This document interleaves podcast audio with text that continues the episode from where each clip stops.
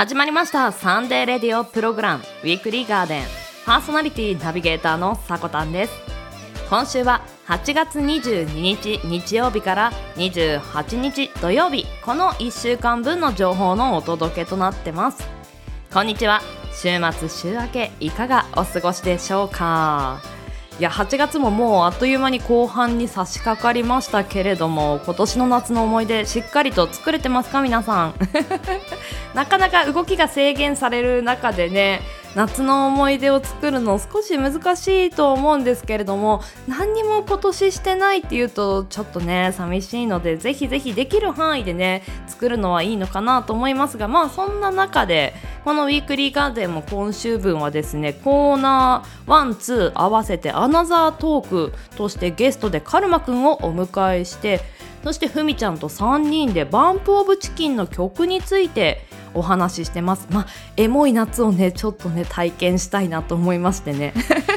ぜひぜひお付き合いいただければと思います。楽しみにしてくださいまあ、少しね話変わるんですけれども先週オープニングトークでものづくりの人が締め切りギリギリに提出してしまうわけというのをお話しさせていただいたんですが、まあ、その話の関連性もあるかなと思いちょっとね今日はこのお話ししたいなと思ったんですがツイッターで見かけたんですよ。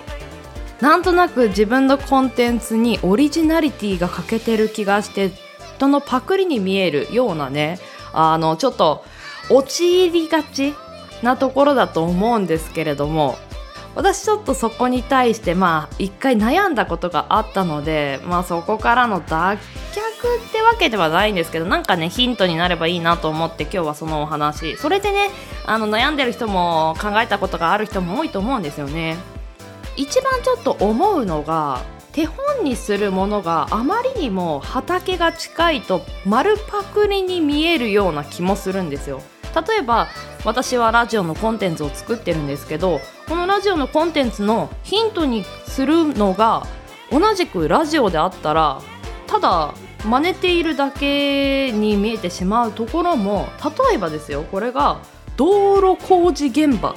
その手順の中に例えばメインの作業の前にこれをするのがすごいスムーズにつながるんだというものを、まあ、これあのただの過程で私は全然知らないんですけれども 例え話で言ってるんですがここういう順番があってこうするとこうなんだっていうのをあこれラジオに転換できるなって思ったらものすごいオリジナリティがあるようになってしまうんですよね。真似をどこから取り入れるかっていうのも結構重要なのかなってねやっぱりそうやって一生懸命やろうとするとどんどんどんどんそういうじゃあもっといっぱいラジオを聴かなきゃと同じようなところですごいぐるぐるしてしまうのを一回解き放ってあの広く物事を見るっていうのはオリジナリティとあとアイデアにもつながるのかなって。でそのアイデアのところなんですが意外とアイデアもあのスランプに陥る時があって。でその時に私が紹介したいちょっと名言なんですけれどもジブリの魔女の宅急便からです。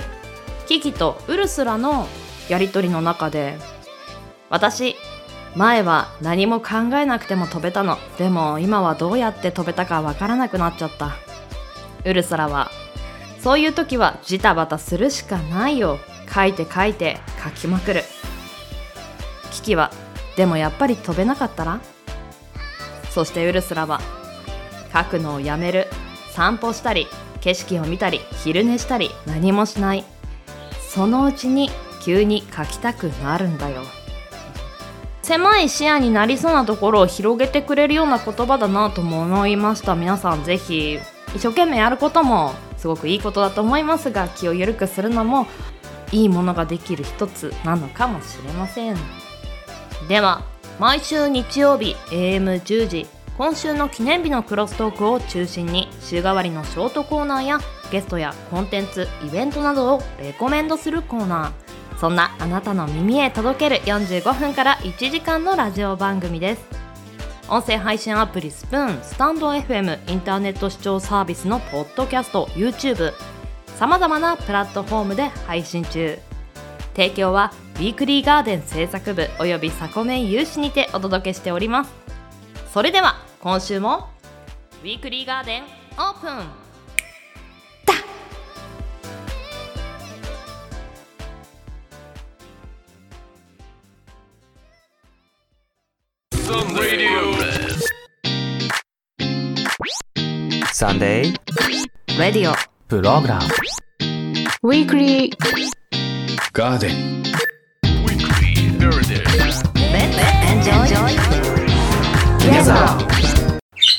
サンデーレディオプログラム Weekly Garden 毎週日曜日お昼前 AM10 時キャストにてオンエア1週間の情報番組。個性豊かなパーソナリティ5名と番組をお届けします。さこたんです。リゾーです。ヨッシーです。ふみです。ベウです。番組オリジナル BGM をはじめメインコーナーの今週の記念日はクロストークにてお届けです。季節に沿ったコーナーゲストを紹介するコーナーなど情報は盛りだくさんラジオコンテンツウィークリーガーデン7月4日日曜日午前10時からオープンです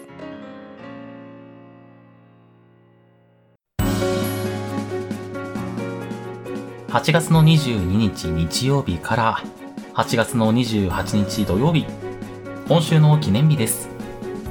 こちらは一般社団法人日本記念日協会のホームページに記載されている協会に登録された記念日を紹介していきます。今週全体の項目数は35項目でした。担当は地蔵とふみですよろしくお願いします。はい、ということでね、ふみさんとはね、はい初めての、あの、一緒の収録になりますけれども、そうなんです緊張してますか？いやーもうドキドキですよドキドキですか？はい地蔵さんどうですか？うわ、もうドキドキドキですけどね。ドキドキドキイコーイはい。まあちょっとお互い緊張しつつですけどね。はいなんとか楽しくやっていければいいなと思っております。はいお願いしますではでは、改めまして、今週の記念日を見ていきましょう。まずは、8月の22日、日曜日の記念日。協会が制定した記念日は、8項目です。はいではでは、えーその中から、はい、チーズの日、ご紹介していきます。はい1枚の写真から1000の笑顔ををモットーに、ハイチーズを運営する1000株式会社が制定。ハイチーズはカメラマンが保育園、幼稚園の行事などを撮影した写真をママやパパが見たり、買ったりできるインターネット写真サービスのことを指します。日付は8月の22日を子供たちのとびきりの笑顔の写真を撮るための掛け声であるハイチーズの語呂合わせから制定に至ったとのことですね。うーん可愛らしいはい可愛らしいですね。こういうサービスがあるらしいんですけれども、はいふみさんとかって写真とかってよく撮ったり撮られたりとかされますか？写真よく撮るようになったのはつい最近ですね。あ、ほうほうほうほう。そうなんです。あのカメラを持っています。とかそういうわけではないんですけれどもうんスマホのカメラ自体あの今まであんまり起動するっていうことをしてなくって、ん。まあ友達とどっか出かけたりした時にたまに使うかなっていう感じなんですけどだいたい友達の方が写真撮るのうまいんでねあ、そうなんですね。そうなんです結構任せっきりにしちゃってましたじゃあご自身からこう、能動的に写真を撮るみたいなこと、そんなにこれまで多くはなかったみたいな感じなんですか？そうですねうーん。そうなんですね。うんうんうんうん。え、そう、ちなみに、あの、ハイチーズって今でも言います？言います言いますああ、よ、よよかったです、よかったです。なんか、若い方とか女性とかはもう今なんかブームが違うのかなとか思っちゃったりしてて。そういうことじゃないですね、じゃあ一応。はい今もハイチーズで撮りますよあ、よかったです、よかったです。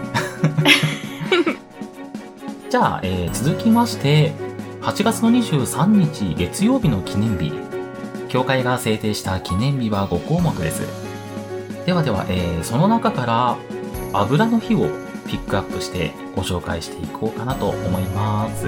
はい日常生活に必要で大切な様々な油について考えるきっかけの日になることを願い、京都府大山崎町にある利休八幡宮と東京に本社を置き様々な油脂事業を展開する金田株式会社が共同で制定。利休八幡宮は定規というテコを応用した油を絞る道具を発明し、これが企業規模の搾油の始まりとされることから、日本の精油発祥の地と言われています。日付は上元元年8月の23日に清和天皇の勅命により、九州にあった宇佐八幡宮が大山崎に遷宮されたことから制定に至ったとのことです。そんなあの油についてなんですけれども、はい歴史的な側面から見てみると、紀元前1600年ほど前の時代にはすでにあのオリーブ油が使われていたそうなんですね。へえそんな昔からなんですそうねなんですよ。キリストさんが生まれる前から油は使われていたんですね。うんうんうん、で、日本では211年、豆苗用の油として使用されたのが始まりと言われているそうです。ほう当時は食用としてではなくて、灯油や医薬品として使用されていたそうなんですね。うんで、もう一つ、そんな油についてなんですけれども、はい。ふみさん、ガマの油ってご存知ですか？ガマ？あ、ガマ。あの植物のガマとは違います？そうなんですよね。植物のガマではないんですよ。おこのガマっていうのがですね、ガマガエルちゃんのガマなんですね。えカエルあれ？えーって聞こえましたけど、カカエルちゃんお苦手ですか？カエルはちょっと苦手ですね そうなんですよ。まあ、このガマの油っていうのがですね、はいそもそもがあの江戸時代に傷薬として使用されていた軟膏を指す言葉で原料にガマガエルから分泌された酸素っていうものが入っていることからその名称が使われているんですよ。うんうんまあ効能としては、まあ、麻酔とかであったりとか、それから止血作用とかの効果を持っているので、薬的にもね、あの、昔から使われていたんですけれども、今は、あの、ガマガエルから分泌されたこの酸素は使われていないガマの油として、あの、販売されているそうですね。うんへえはい。そうかということでね、はい。ちょっとカエルちゃんの話が出ちゃったんですけれども。貴重なふみさんの上が聞きましたね。まさかこの油の話でカエル出てくるとは思ってなかったですではでは、えっと、次に、えー、どんどん参りましょうかね。はい。8月の24日火曜日の記念日、協会が制定した記念日は6項目です。えーその中からドレッシングの日ご紹介していこうかと思います。はい。マヨネーズ、ドレッシングなどの製造、販売を手掛ける健康マヨネーズ株式会社が制定。ドレッシングの新しい利用方法をアピールするのが目的。日付はドレッシングは野菜にかけて使うことが多いので、野菜にかけるで 8×3×1 イコール24になることから、まず24日。うんうんそして週間カレンダーの野菜の日、8月の31日の真上に来る日が8月の24日であることから、この日をドレッシングの日として制定に至ったとのことらしいですね。はい。それから、夏場の食欲不振の時期にドレッシングをかけたサラダを食べて多くの人に健康になってほしいとの思いも込められているそうです。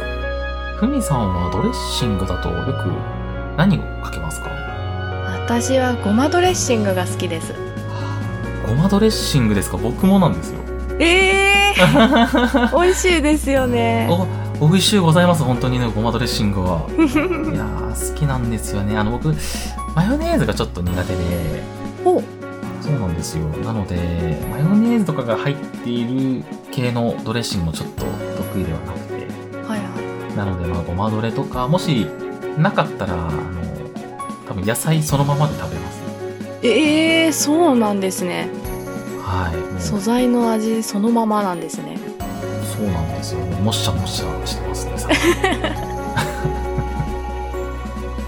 さということで、続いて週の折り返し、8月の25日水曜日の記念日をご紹介していきます。はい。業界が制定した記念日は3項目です。ではではその中から、プリンの日ご紹介していきますね。はい。牛乳や加工乳、乳飲料、ヨーグルトなどの乳製品メーカーで、岡山県岡山市に本社を置く、おはよう乳業株式会社が制定。プリンの人気商品が多いことから制定したもので、日付は25号。プリンを食べると思わずにっこりのにっこりというの語呂合わせから毎月25日に制定されたそうです。うん。うんプリンを食べるとにっこりっていうことなんですけれども、はい。ふみさんはプリン食べるとにっこりされますか？最近実はプリンをあまり食べなくてですね。あ、そうなんですよ。なんでかわからないんですけど、年を重ねるにつれて徐々に甘いものから離れていってしまってるんですね。ああ、もう甘いもの全体であまり食されてないって感じなんですかね。ものによりますね。ああ、なるほど。プリンについてはじゃあ、あまりにっこりはできないかなって感じなんですかね。そうなんです。どちらかというと、あの、にっこりしている人は見ていたいかなっていう感じなんですけど。な なるほど、なるほど。じゃあ、ふみさんをにっこりさせたい場合は、はいプリンをあげるのではなく、はい。プリンを自分が食べて、自分がにっこりすれば、ふみさあ、んににっこりしてくれるかも。ありがとうございます。それで十分です そ。れで十分ですか なるほど、なるほど。あ、じゃあ、リスナーの皆さん、ふみさんを笑顔にさせたい場合は、プリンをあげるのではなく、プリンを食べた方が効果的らしいです。はい。ということでね、あの、後半は、ふみさんからの記念日紹介になります。よろしくお願いします。はい、頑張ります。Sunday Radio Program Weekly Weekly Garden それではここからは私ふみがご紹介をしていきますまず8月26日木曜日の記念日です協会が制定した記念日は8項目ありましたその中からこちら。オリジナルジグソーパズルの日。東京都調布市のシャフト株式会社が制定。同社が製造販売を手掛けるオリジナルジグソーパズルは写真から世界でたった一つのジグソーパズルを制作するものでその魅力を多くの人に知ってもらうことが目的。日付は8と26でパズル。と読む語呂合わせから8月26日となりました。このオリジナルジグソーパズル SS サイズから XXL サイズまであって XXL サイズ？そうなんですはあ、なるほど。結構サイイズのバリエーションも豊富でズでしかも好きな画像をアップロードするだけでできてしまうんですあ、簡単。簡単なんですよねで完成するまでは何が書かれているのかわからないなんていうドキドキもあるのでサプライイズプレゼントなんかには結構おすすめしたい商品ですねあ、いいですね。確かに。なんか作り上げるその時までワクワクが続きそうでいいですね。そうですねうん気になる方はぜひ調べてみてくださいはーい。では続きまして8月27日金曜日の記念日です。協会が制定した記念日は1項目でした。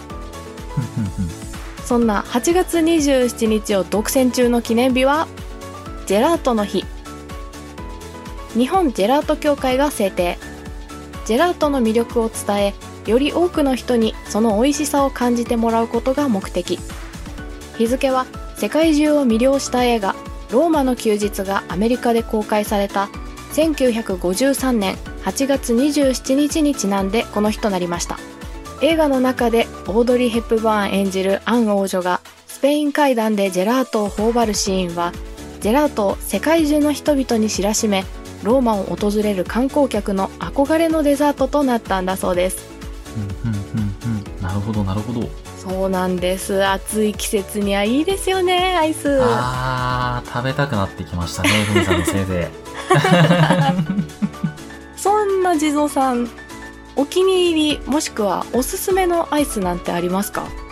私が好きなのは、えっ、と、サクレのレモンおのアイスが好きなんですよね。知ってますか？サクレレモン。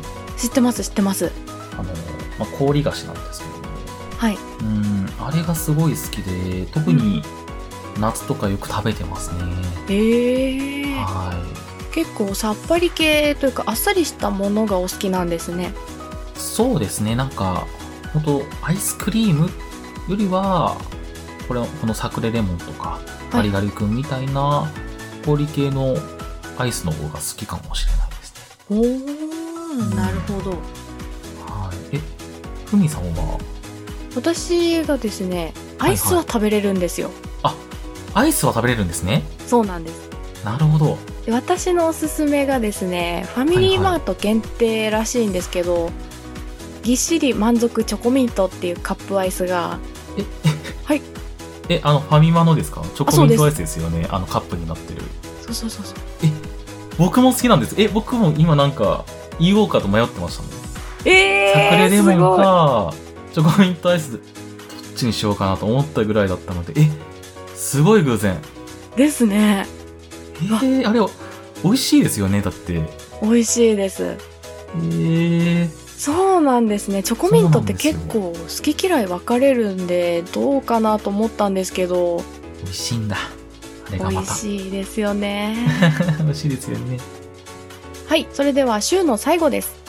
8月28日土曜日の記念日です協会が制定した記念日は4項目とその他の記念日が1項目ありました。うんうんこの中から私はその他の記念日の民放テレビスタートの日こちら行ってみます。はーい。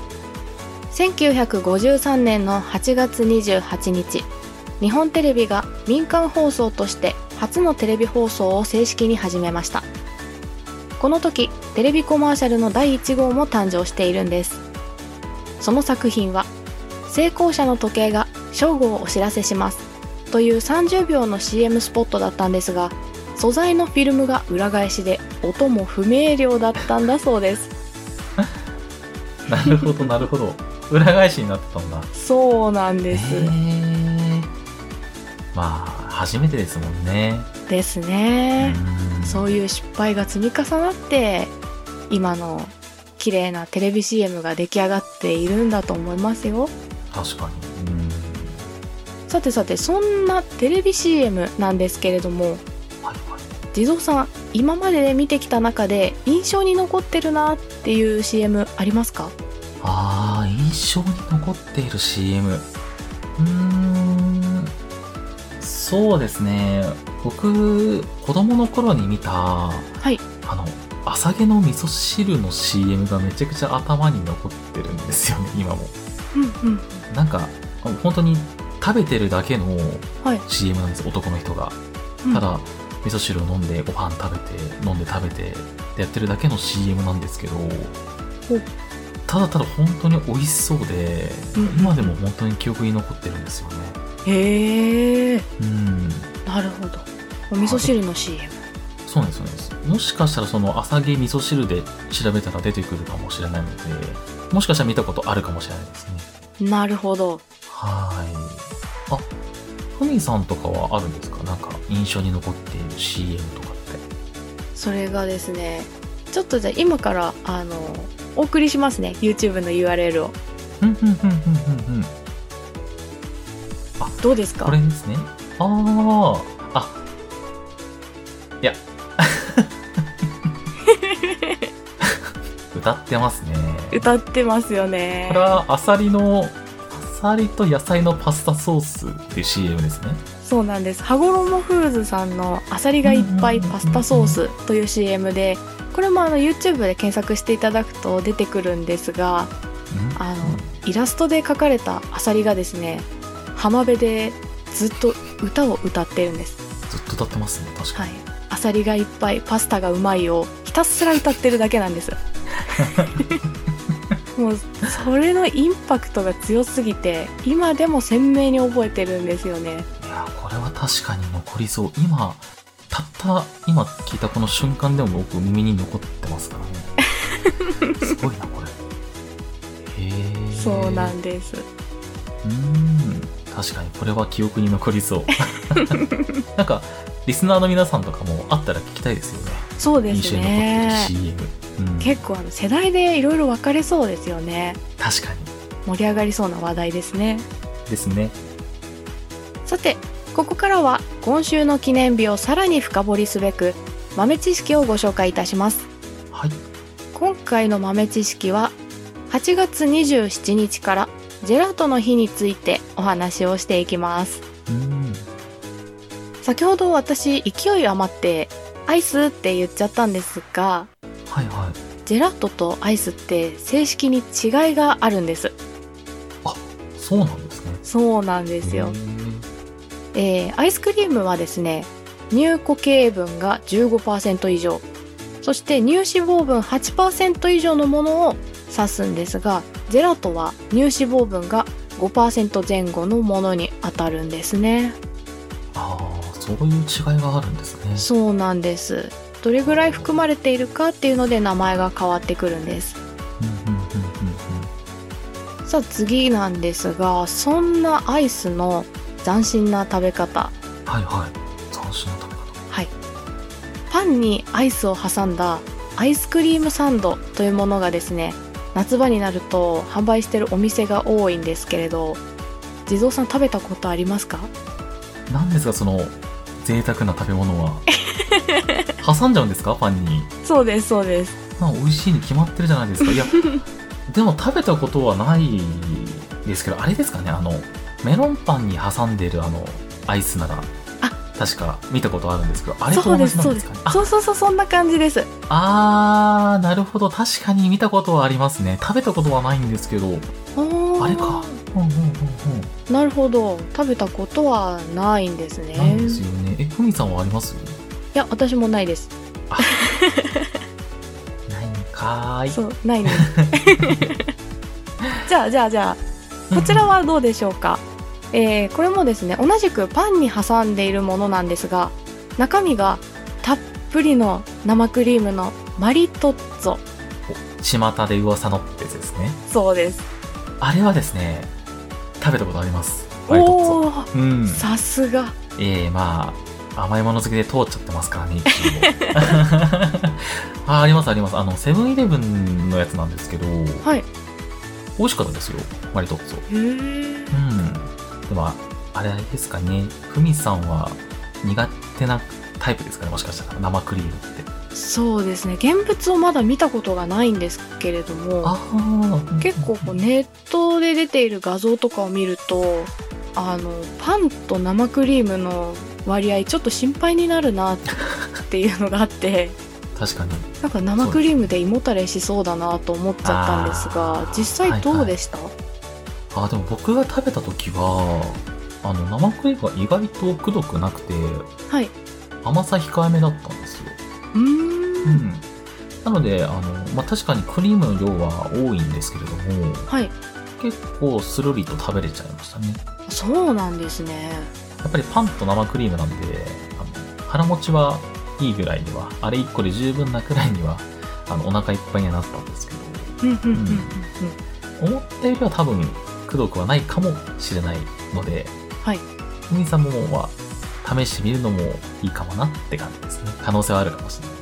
なるほどありがとうございます。なかなかね、はいこういうプッシュがないと新しいものって手出しにくいタイプなのであ非常そうなんですね、はい。あじゃあもうプッシュおおせおせおせおせいけ ありがとうございます。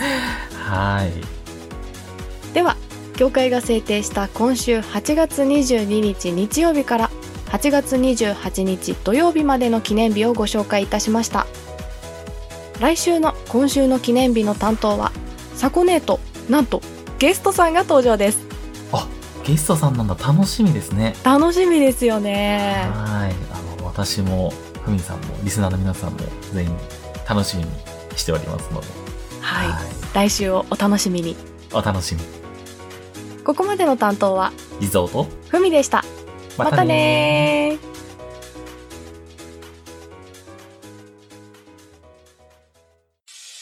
プーンをお聞きの皆さんおつスプーンコネクト30ポイント2チックスパンチ DJ のポンコツ丸でございます。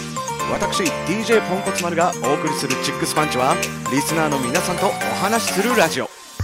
皆さんのあんなことやこんなことお聞かせください。みんなで楽しくお話ししましょう。ああとポンコツ丸チョイスの音楽コーナーもあるよ。みんなチェックしてね。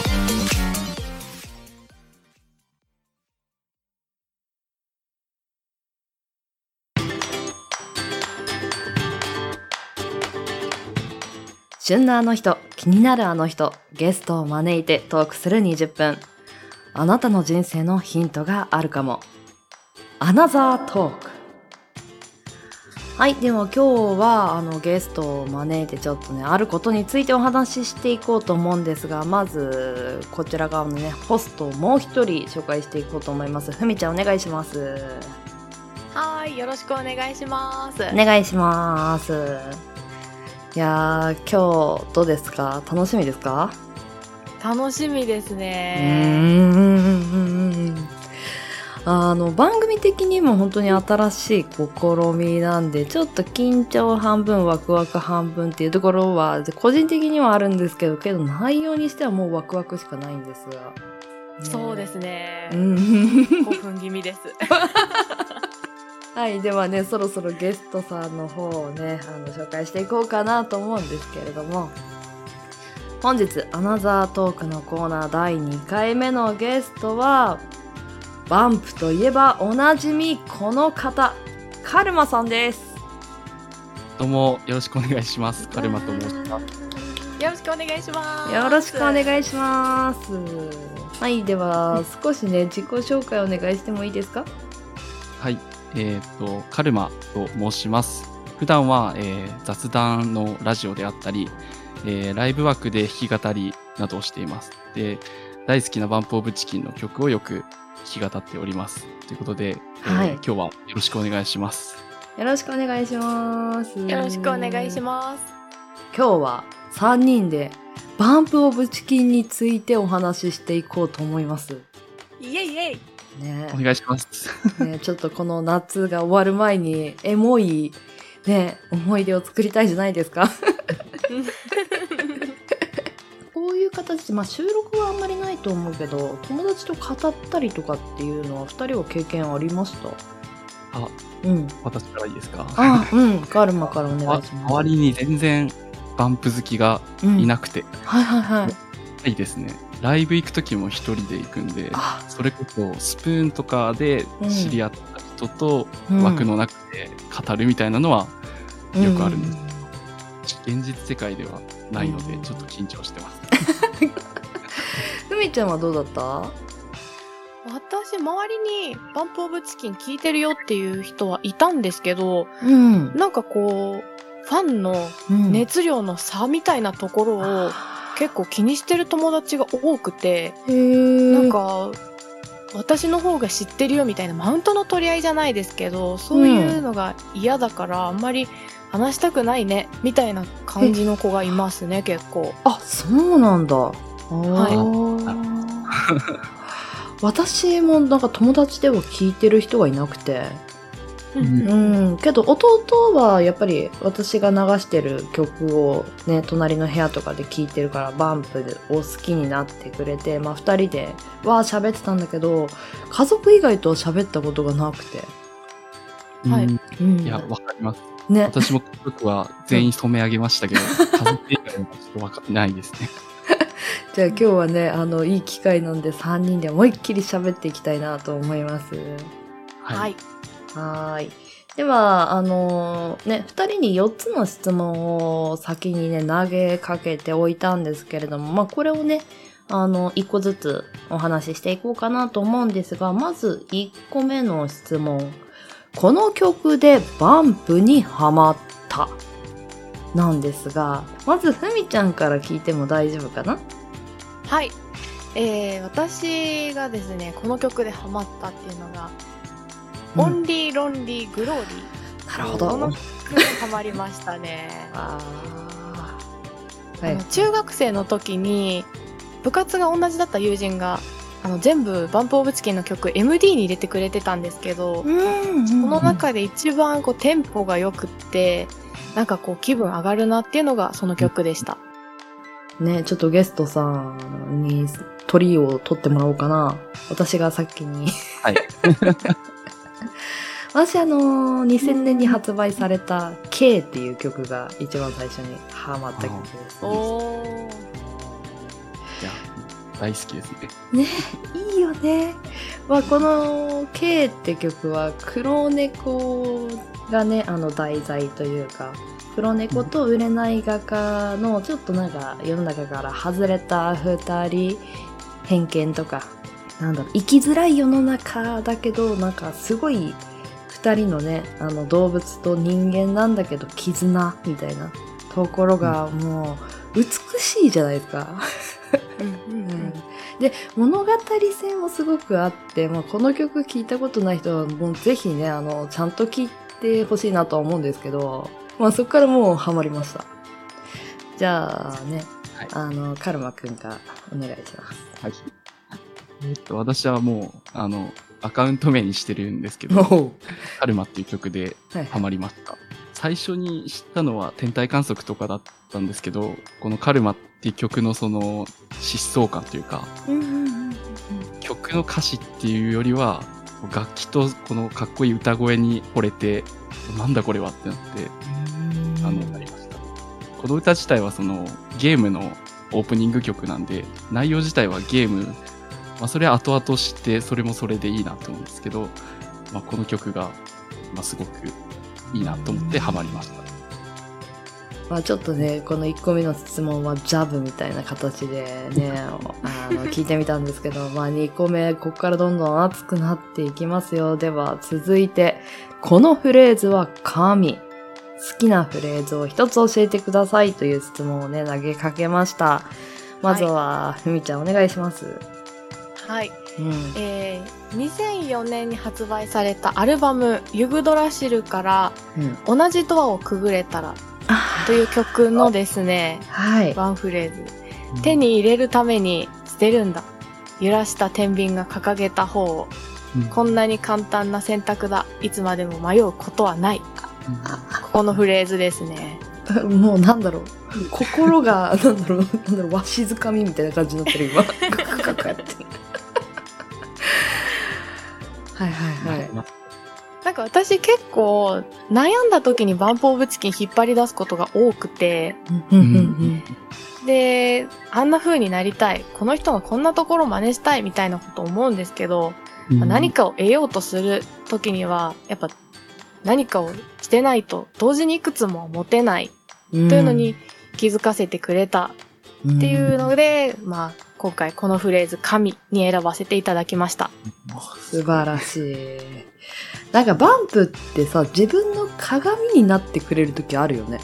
あります。うん、でなんか自分の弱いとこが分かったりなんだろうどうしようもないことで今悩んでてそれっていらないんだなとかままさしくそのねフレーズみたいな気持ちにさせてくれたりする時あるよね。うんうんうん。めっちゃ自分のために歌ってるなって思う瞬間ありますもんね。急に歌詞がうんなんか入ってくる瞬間っていうか。うんありますね。うんだんだん二人ともちょっと熱くなってきたのを感じてるんですけど そう次私ね紹介したいんですけど2002年に発売された「ステージ・オブ・ザ・グランドうんおー。の中のワンフレーズで「あの月もあの星もすべて君のための舞台照明。叫んでやれ。絞った声で。そこに君がいるってこと」うん、っていう言葉なんですけどあのまあこのフレーズ「神」っていうフレーズってもうバンプの中に100個ぐらいもうやっぱりあるんでうんうん。で改めてどれにしようって今回考えていろいろ聴いてる時に昔からこの曲を好きだったけど今これを聴いてその当時はあの月もあの星も全て君のための舞台照明っていうそのまんまで受け止めてたんだけどうんうん今聞いた時になんとなく今まで関わってなんか応援してくれたり励ましてくれたりいろいろ教えてくれたりした人のことを比喩表現であの月もあの星もみたいななんかそういうような解釈に今自分の中でなって。うんうんううん。ん、なんかそうい今ここに私がいるのはまあ本当にいろんな人に出会ってお世話になったりなんだりしたからこうしてるのであって一人でここにいるわけじゃないなっていうことを思うと、なんかいつでも誰かが応援してくれてるような気持ちになって力元気が出るみたいな。うんうんねえこのフレーズそれすごくいいなって思ってこのフレーズを選びました。星を、その、うん。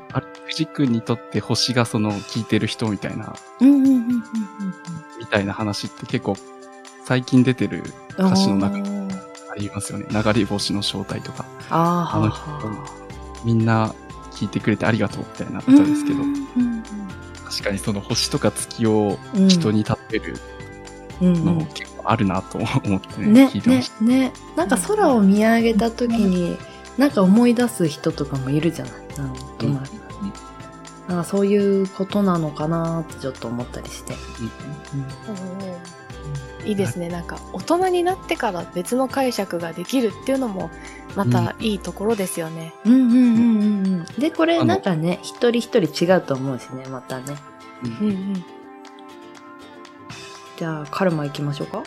なんか二人ともすごいしっかり考えてるなと思って申し訳ないんですけど、ほう。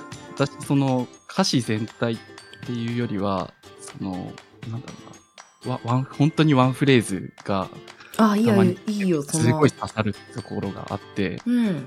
中でも、あの、スーパーノバっていう曲があはいはい。るんですけど、はいこれはた、まあカルマのカップリングの曲なんですけど、結構人気でライブとかでもね、やられるんですけど、その中で、あの、本当のありがとうは、ありがとうじゃ足りないんだっていうフレーズが、もういっ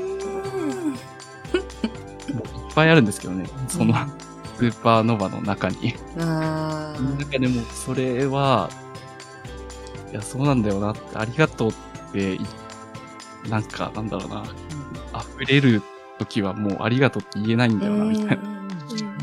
え、わかるなと思って、たまに返した時に思いますね。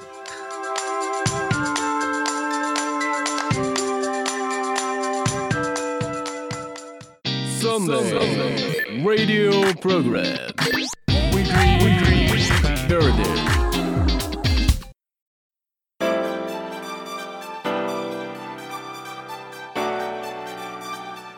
はいじゃあちょっとね続いて3つ目の質問いきましょうかはい。はい。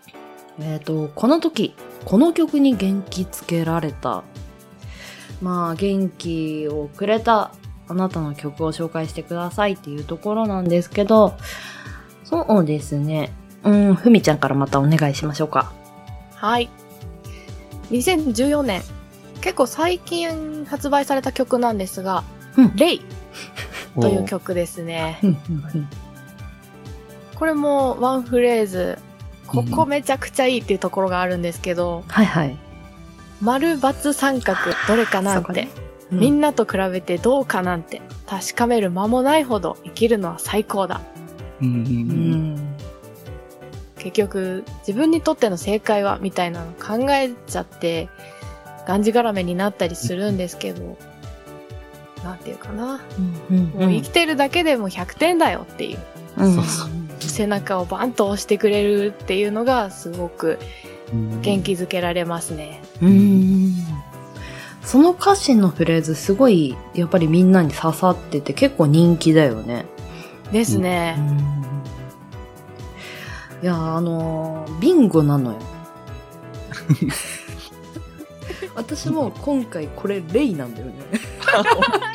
これぜ2014年って言った瞬間にあれ？って思って。レイってなんで？って思った。な。まあいいんです うんまあまあかぶるはかぶるよね。うん。かぶりますね。あの私この曲ちょっとね重たいエピソードを持ってるんですけど、はいはい。あの二十歳過ぎの頃に同級生が亡くなったんですようんうん、でみんなでそうお葬式に行ったりしてでその時はまだなんかちゃんと受け入れられてなかったのか2年後ぐらいにその子のお母さんと話した時にすごいなんか悲しみが津波みたいによなんか自分にかぶさってきて2年も経ってるから友達巻き込むのも良くないなと思ってその津波に一人でちょっとねあの溺れないようにしてた時にこのレイがあのちょうど発売されたぐらいの時期で。うん。その時のフレーズで楽しい方がずっといいよごまかして笑っていくよ。大丈夫だあの痛みは忘れたって消えやしないっていうこのフレーズがすごい。なんかこの悲しみを忘れてしまったらその人のことを忘れるような気もしてなんかどう処理していいのかがうまくできずにわからなくていつでもそういうことがあったりすると私結構その辺が下手で。けどなんかこの曲を聴くとあの痛みを和らげても別に悪いことじゃないっていうような気もして自分の生活は続いてて普通に仕事もあるしあのいろんな予定があったりするからずっと悲しいままでいれないけどけどこの曲を聴くとすごいなんか落ち着いて何回もこの曲を聴いてたなと思って、うん気を張らなくていいよっていう。うーんなんかどう処理していいか分かんない時にバンプってすごい助かる時ある。欲しいことがくれるんですよね。うん。いい 時に。そうそうそうそうそう。じゃあカルマからもね聞きましょうか。はい。いや私はレイではないんですけど、いじゃなかった。これ3ビンゴじゃなかった。やもうめっちゃいろいろ迷ったんですけど、どうしようかな。うんあ、の、昔 NHK の、うん、あの、みんなの歌の、あの、歌に採用された、えー魔法の料理君から君へっていう、はい。あうんで、それが、あ何か別に自分に嫌なことがあったってわけではないんですけど、うん。最初に聞いたのがもうその、それこそ10年以上前で、うん。まあ、子供の頃うん。ですけど、最近、あの、NHK の、またあの、ソングズっていうね、大泉洋が、あの、MC をしているうんうんうん。番組で、アンプが取り上げられて、その時にこの歌を歌ったんですよね。で子供の時の聴いたこの曲と、で、改めてそのライブバージョンで大人になってこの曲を聴いて、うん。時の流流れみたいなものをすごく感じたんですよね。この曲自体、その子供から大人になるまでの、子供の頃は、まあ、ただ叱られて、ただなんかメソメソして、いろいろ日常が過ぎていくけど、大人になった頃には、君の願いは叶ってるよっていう、うん。結かポジティブなメッセージなんですけど、まあ、大人になって聞くと、だからまあ、なんとかやれてるなっていう、ななんていううんうんうポジティブな気持ちになれるというか、そういう気持ちにさせてくれる曲なんで、あ ちょっと何ーいやいやもうこれ収録終わった瞬間に聞きに行くけどね。ソングズは YouTube とかにももうね、上がってないんで、あいやあのなんだろうその魔法の料理をねもう一回ちゃんと聞きに行くねねアレンジとかも素晴らしくて、ああそうなんだなんですよね。はい。では、最後の質問というかね、最後は、まあ、ま、まとめというか、ちょっとリスナーさんにね、この夏の終わりに聴いてほしいおすすめの曲をね、一人ずつ紹介してもらおうかなと思ったんですよね。はい。はいでは、最後この質問に答えてもらいましょうか。ふみちゃんお願いします。はい。えー私の夏の終わりに聴いてほしいおすすめ曲。2006年発売の真っ赤な空を見ただろうかうんですね。曲名も、あの、真っ赤な空って入っているんで、まあ、夕焼けですとか、うん思いつく方、あの、多いと思うんですね。うんうんで、えっと、曲の中にですね、夕焼け空、綺麗だと思う心をどうか殺さないで。そんな心、馬鹿正直に話すことを馬鹿にしないで。うん。っていうフレーズあるんですけども、もう本当にピュアなままでいいんだよと、いくつになっても。うん。というね、ちょっとあの忘れてしまいがちな部分をこう思い出させてくれるうん。っていう曲ですね。エモい。エモい。これもうめっちゃいいですよね。はいライブで聞いた時もう泣きましたもんね。はい。じゃあ、私からこの夏の終わりに聴いてほしいおすすめ曲なんですが、一番最初にふみちゃんがハマった曲なんですよ。私紹介するのが。ね、ビンゴ多すぎなんだけど。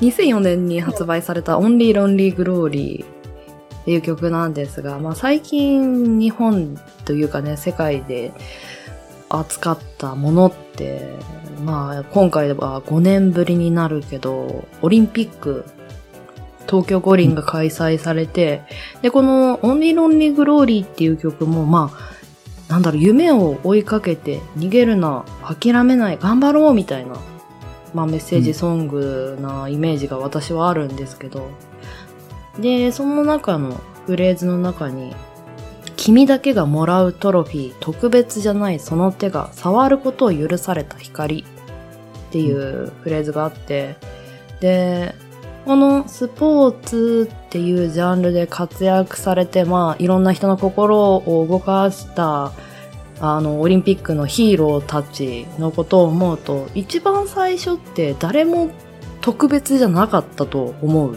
のよ、始まりは。うんうんけど、そうやってずっと夢を見て努力を重ねてった先にいろんな人を元気にしたり勇気を持ってもらったりこういう人になりたいって憧れられたりこの暑いね東京五輪の夏に夏の終わりにこの「オンリーロンリーグローリー」を聞いてちょっと自分もなんか一つ何か頑張るのを作りたいみたいな、なんかちょっと元気が湧くような曲をねちょっと聴いてほしいなって私は思いました。うんはい、では最後、さカルマからこの夏に聴いてほしい一曲紹介お願いします。はい。えー私が聴いてほしい曲は、えー今年ですね、発売された、えーフレアっていう曲です。ほう。うんそうですね、これ、さっきはオリンピックの話題で結構ポジティブな話だったんですけど、うん。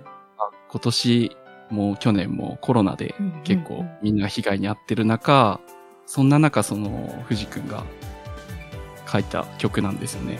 これみんな頑張ろうっていう思いが詰まってる曲で、聴いたら、まあ、元気が出ます。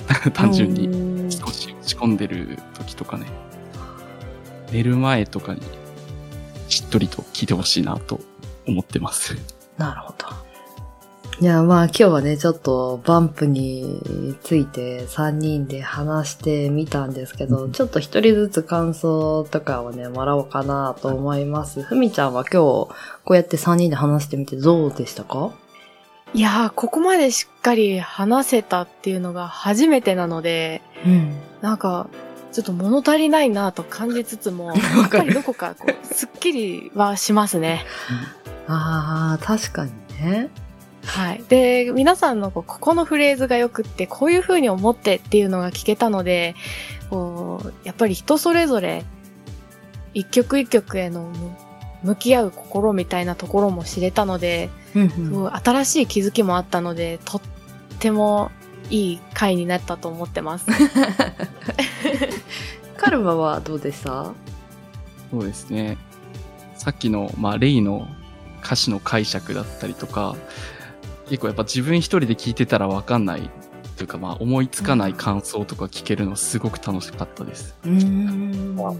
改めてこの曲がいいって言われると、うんまたちょっとこの後聞きたいなって思いました。そうだよね。あの、拾い直しに行きたいよね。そうですね楽しかったです。ありがとうございまねえまだまだみんなもちょっと消化不良のところはな全全部もう出したねっていう人は多分いないと思うんですけど、まあ、今日 今日はねこの辺りでおしまいになるんですけどまあ本当にバンプってこの今の元気がないというかこういう世の中に寄り添ってくれる曲自分に寄り添ってくれる曲ってすごい多いと思うんでね一回聴いてみるのはいいかなと思いますでは本日お越しいただきましたゲストはカルマさんでしたありがとうございましたありがとうございました。ありがとうございました。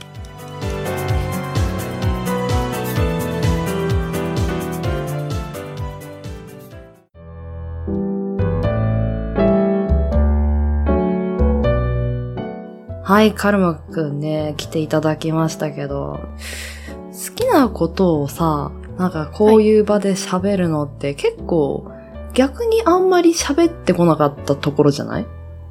そうですね。うん。なんかこう言葉にできない部分みたいなところもやっぱりあるんではい、はいはいはい。難しいですね。なんか、なんだろう、好きなものを喋るって、やっぱり好きだからさ、あの、嫌な風に捉えて欲しくないから変な緊張感出るね。あ、それはめちゃくちゃあります。新しい扉をこのガーデンも開いたのかなって思うんですけど、これからもね、バンプの曲を聴いて元気をもらって、このガーデンも頑張っていきましょうか。はい。はーい。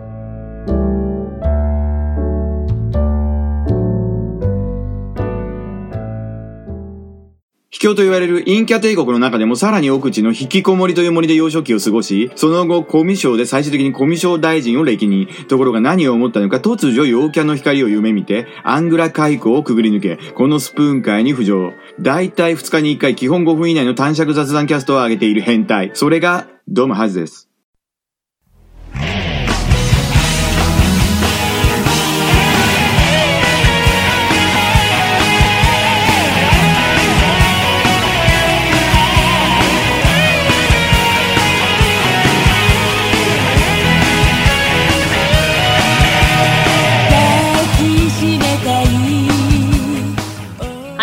本日もクロージングのお時間です。ウィークリーガーデンシャープ 8CM の提供は音声配信アプリスプーンより2件。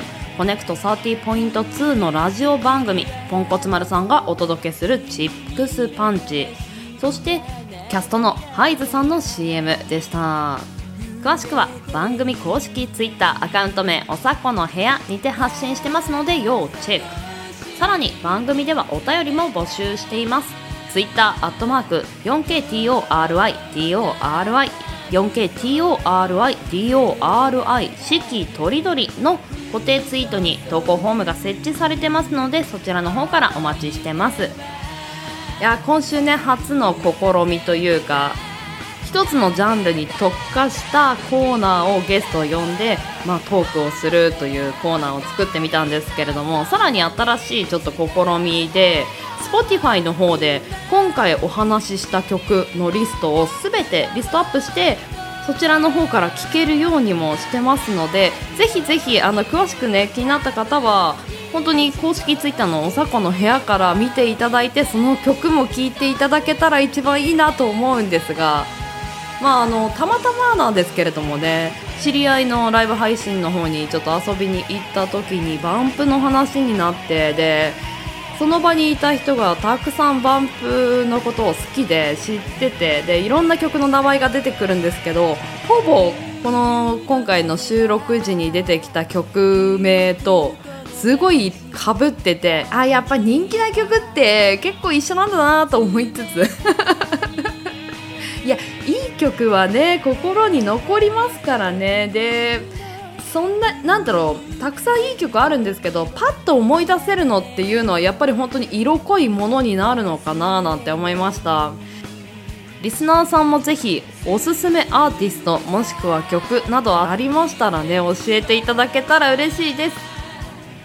あそして来週なんですけれども今週の記念日の方で初のゲストの回となってます。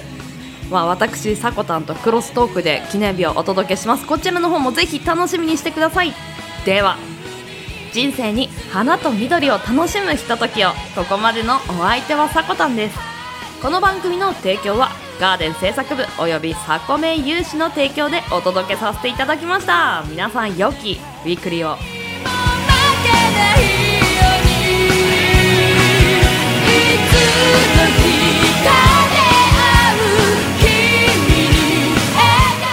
いってらっしゃい行ってきますいつも聞きに来てくれてどうもありがとう。今日も君はサコメン。だまた来週。